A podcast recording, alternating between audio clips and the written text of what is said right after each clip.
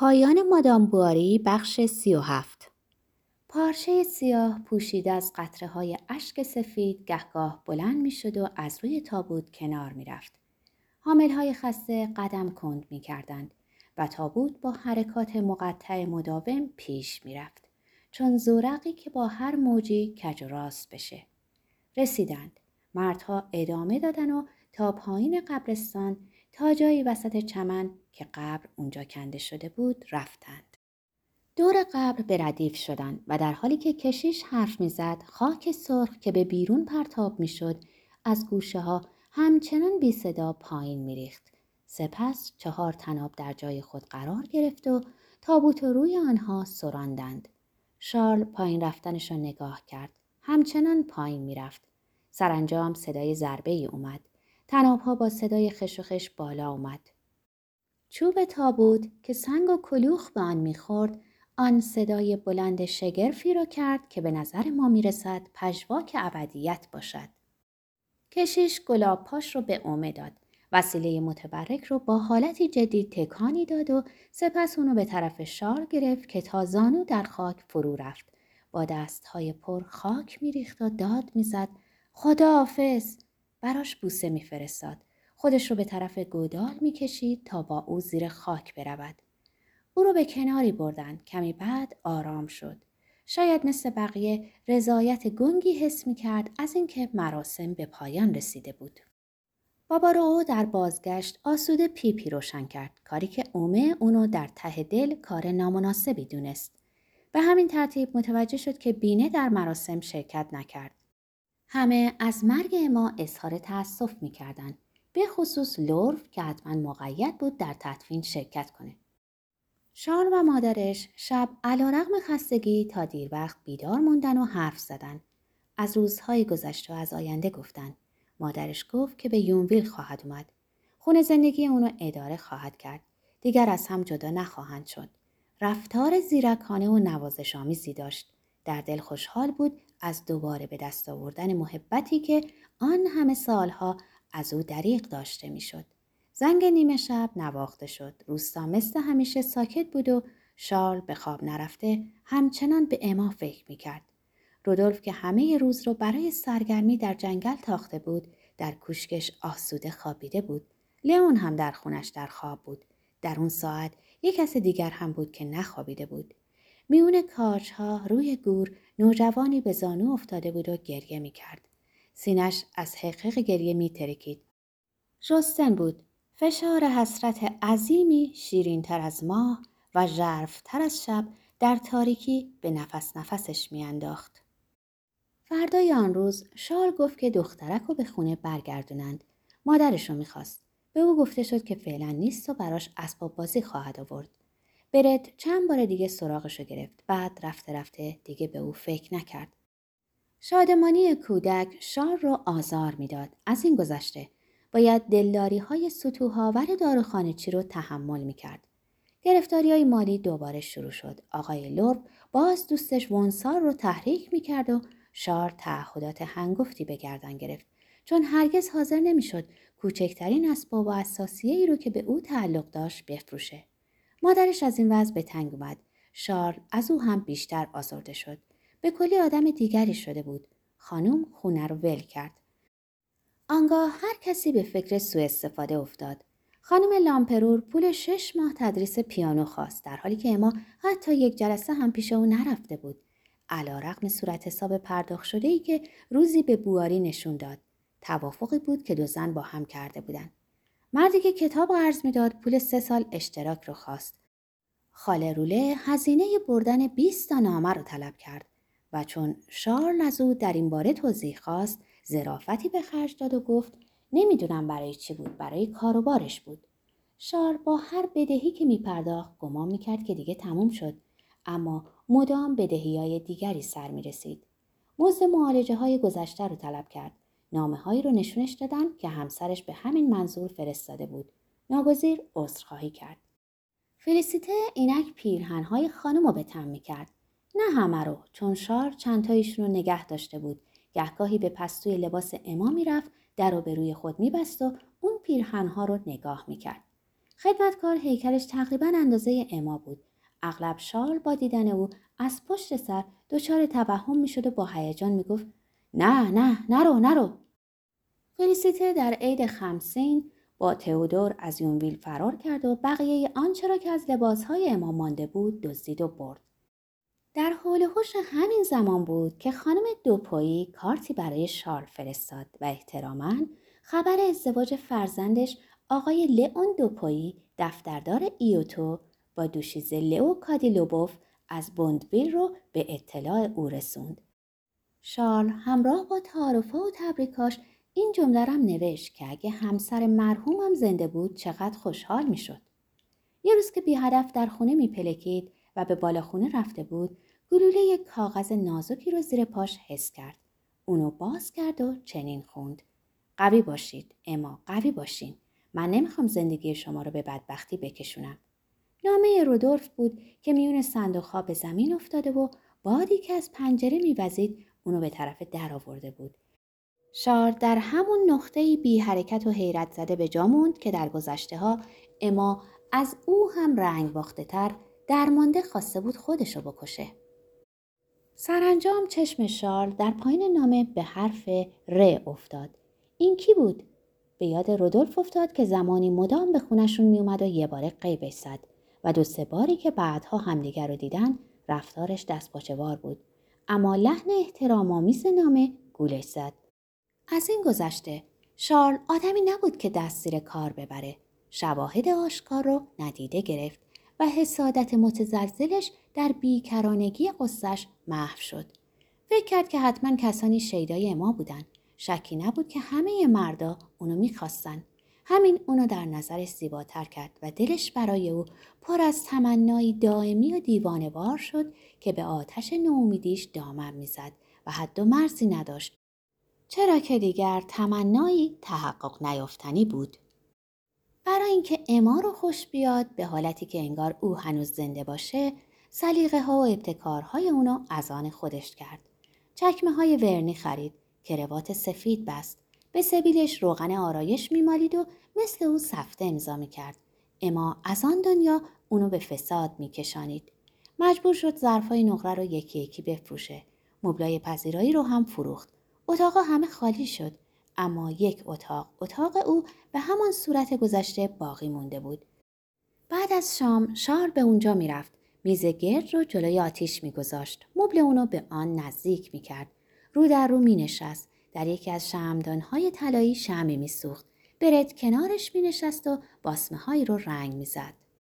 مرد بی‌نوا از اینکه اونو بد لباس میدید رنج میکشید. با پاپوش‌هایی که بند نداشت و حلقه آستین‌هایی که تا کمرش شکافته بود، چون که زن خدمتکار هیچ اعتنایی نداشت. اما برت انقدر ملایم و شیرین، انقدر مهربون بود و سرشو با چنان زیبایی لطفی روی شونه خم می‌کرد و موهای بورش رو روی گونه‌های صورتش می‌ریخت که همه وجود شارل آکنده از لذت می‌شد، لذتی آمیخته با تلخی مثل شراب‌های بدی که بوی سمق می‌دادن. شارل اسباب بازیاشو تعمیر میکرد، براش با مقوا آدمک میساخت، شکم پاره عروسکاشو میدوخت. بعد اگه چشمش به جعبه دوخت و دوز میافتاد یا به تکه روبانی که گوشه‌ای افتاده بود یا حتی سنجاقی که در شکاف تخته میز مونده بود، در خیال فرو میرفت و چنان غمی از صورتش میبارید که دخترک هم با دیدن او غمگین میشد. دیگه هیچ کس به دیدنشون نمیرفت، چون که ژوستین به روان گریخته و اونجا شاگرد بقالی شده بود و فرزندان داروخانه‌چی هرچه کمتر با برت می جوشیدند. آقای اومه با توجه به تفاوت موقعیت اجتماعیشون چندان مایل نبود که دوستشون ادامه پیدا کنه. شارل با اینکه همه فکرش مدام پی اما بود، اونو از یاد می برد. با سرگشتگی حس می کرد که در گرماگرم همه کوشش هایی که برای حفظ تصویر اون به کار می بره، این تصویر از حافظش میگریزد. حالا که هر شب خوابشو میدید، همیشه هم یه رویا بود. میدید که به اما نزدیک میشه، اما همین که میخواست اونو در آغوش بگیره، میان بازوانش میگندید و از هم میپاشید. بواری با همه صرفه‌جویی که میکرد، امکان تسبیه بدهی‌های گذشته‌شو نداشت. لورب حاضر نشد هیچ کدام از سفته‌هاشو تمدید کنه. چیزی به توقیف اموالش نمونده بود. ناگزیر دست به دامان مادرش شد. که به پسرش اجازه داد ملک اونو به رهن بگذاره. اما تا اونجایی هم که تونست به شدت از اما بدگویی کرد. همچنین در عوض فداکاری که میکرد شالی رو از پسرش خواست که از دستبردهای فلیسیته در امان مانده بود. شارل نپذیرفت و با هم قهر کردند. اولین قدم‌های آشتی رو خانم برداشت و پیشنهاد کرد که دخترک رو پیش خودش نگه داره که در خونه میتونست عصای دست او باشه. شارل قبول کرد، اما در لحظه به راه انداختن کودک هر چه کرد دلش رضا نداد که از او جدا بشه. در نتیجه رابطه‌شون به طور کامل و همیشگی قطع شد. همگام با پایان گرفتن دلبستگی‌هاش، عشق به فرزندش هر چه شدیدتر می‌شد. در این حال نگران اونم بود، چون گاهی سرفه می‌کرد و روی گونه‌هاش لکه‌های سرخی دیده می‌شد. در برابرش خانواده شاد و شکوفان داروخانه‌چی رو می‌دید که همه چیز دست به دست هم داده بود تا شادکام‌تر باشه. ناپلون در لابراتوار به او کمک می‌کرد. آتالی براش کلاه یونانی گلوزی می‌کرد. ایرما برای شیشه‌های مرباش کاغذ گرد می‌برید و فرانکلین جدول فیثاغورس را به طور کامل از حفظ می‌خواند. اومه خوشبخت‌ترین پدر و کامرواترین مرد دنیا بود. شارل اثر احترام یا شاید نوعی گرایش حسی که موجب می‌شد در کند و کاف‌هاش کندی نشون بده، هنوز کشوی مخفی میز تحریر منبتی رو که اما معمولاً از اون استفاده می‌کرد باز نکرده بود.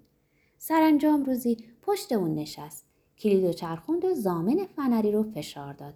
همه نامه‌های لئون اونجا بود. این بار دیگه هیچ جای شکی نبود. تا آخرین نامه رو به دقت خوند. همه زوایای میز، همه اساسه، همه کشوها، پشت دیوارها، همه جا رو گریه کنان و نعره کشان و از خود بی خود و دیوانه گشت. جعبه پیدا کرد، با لگدی اونو شکست. چهره رودولف در میان نامه‌های عاشقانه به هم ریخته مثل یک سیلی به صورتش خورد. همه از دلمردگیش تعجب کردند. دیگه از خونه بیرون نمی‌اومد. هیچ کس هم به خونه راه نمی‌داد. حتی به دیدن مریض‌هاش هم نمی‌رفت. کسانی مدعی شدند که در رو به روی خود می‌بنده و شراب می‌خوره. اما گاهی که کسی به کنجکاوی سرش رو از روی پرچین خونه بلند می‌کرد، با حیرت اون رو می‌دید که ریشش بلند شده بود. ژنده پاره به تن داشت، ترسان بود، راه میرفت و بلند بلند گریه میکرد. شبهای تابستان با دخترکش به گورستان میرفت، دیرگاه برمیگشتند. با این همه لذت دردش کامل نبود، چون در پیرامونش هیچ کس نبود که اونو با او در میان بگذاره. گاهی پیش خانم لو فرانسوا میرفت تا بتونه درباره اون حرف بزنه، اما مهمانخانه دار همه گوشش با او نبود، چون خودش هم قصه داشت. روزی که شارل برای فروختن اسبش آخرین چیزی که داشت به بازار آرگوی رفته بود، به رودولف برخورد. با دیدن یکدیگه رنگشون پرید. رودولف که در مرگ اما فقط به فرستادن کارتی بسنده کرده بود، با تتپت عذرخواهی آورد. سپس شهامتش رو بازیافت و حتی پررویی رو به اونجا رسوند که اونو به نوشیدن یه بط رابجو در میخونه دعوت کرد. هوا خیلی گرم بود.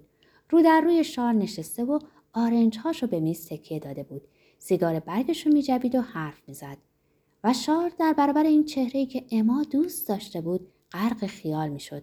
به نظرش میومد که چیزی از اما رو در او میبینه. حیرت زده میشد. دلش میخواست جای اون مرد باشه. رودولف همچنان درباره کاشت، احشام و کود حرف میزد و هر مکسی رو که ممکن بود فرصت اشاره‌ای رو پیش بیاره، با جمله‌های پیش با افتاده پر میکرد. شارل به او گوش نمیداد. رودولف متوجه می شد و در حرکات صورتش گذر خاطره ها رو دنبال می کرد. چهره شارل رفته رفته برافروخته شد. پره های بینیش به سرعت به جنبش افتاد. لباش لرزید. حتی لحظه پیش اومد که آکنده از خشمی گنگ در چشمان رودولف خیره شد و او از ترس از گفتن باز ایستاد. اما چیزی نگذشته صورتش دوباره حالت خستگی ماتم زدش رو به خود گرفت و گفت: کینه‌ای به شما ندارم. رودولف ساکت مونده بود. شارل سرش رو میون دو دست گرفت و با صدای خفه و با لحن رضاآمیز ناشی از درد بیکران گفت: نه دیگه به شما کینه ندارم. حتی جمله سنگینی هم گفت، تنها حرف گنده‌ای که به عمرش میزد: تقصیر سرنوشته. و به نظر رودولف که این سرنوشت رو موجب شده بود، شارل با اون وضعیتی که داشت زیادی ملایم، حتی مضحک، کمی هم حقیر اومد. فردای اون روز شارل رفت و روی نیمکت آلاچیق نشست. چون نوجوانی احساس نفس تنگی می کرد از امواج گنگ عشقی که به دل پردردش هجوم می آورد.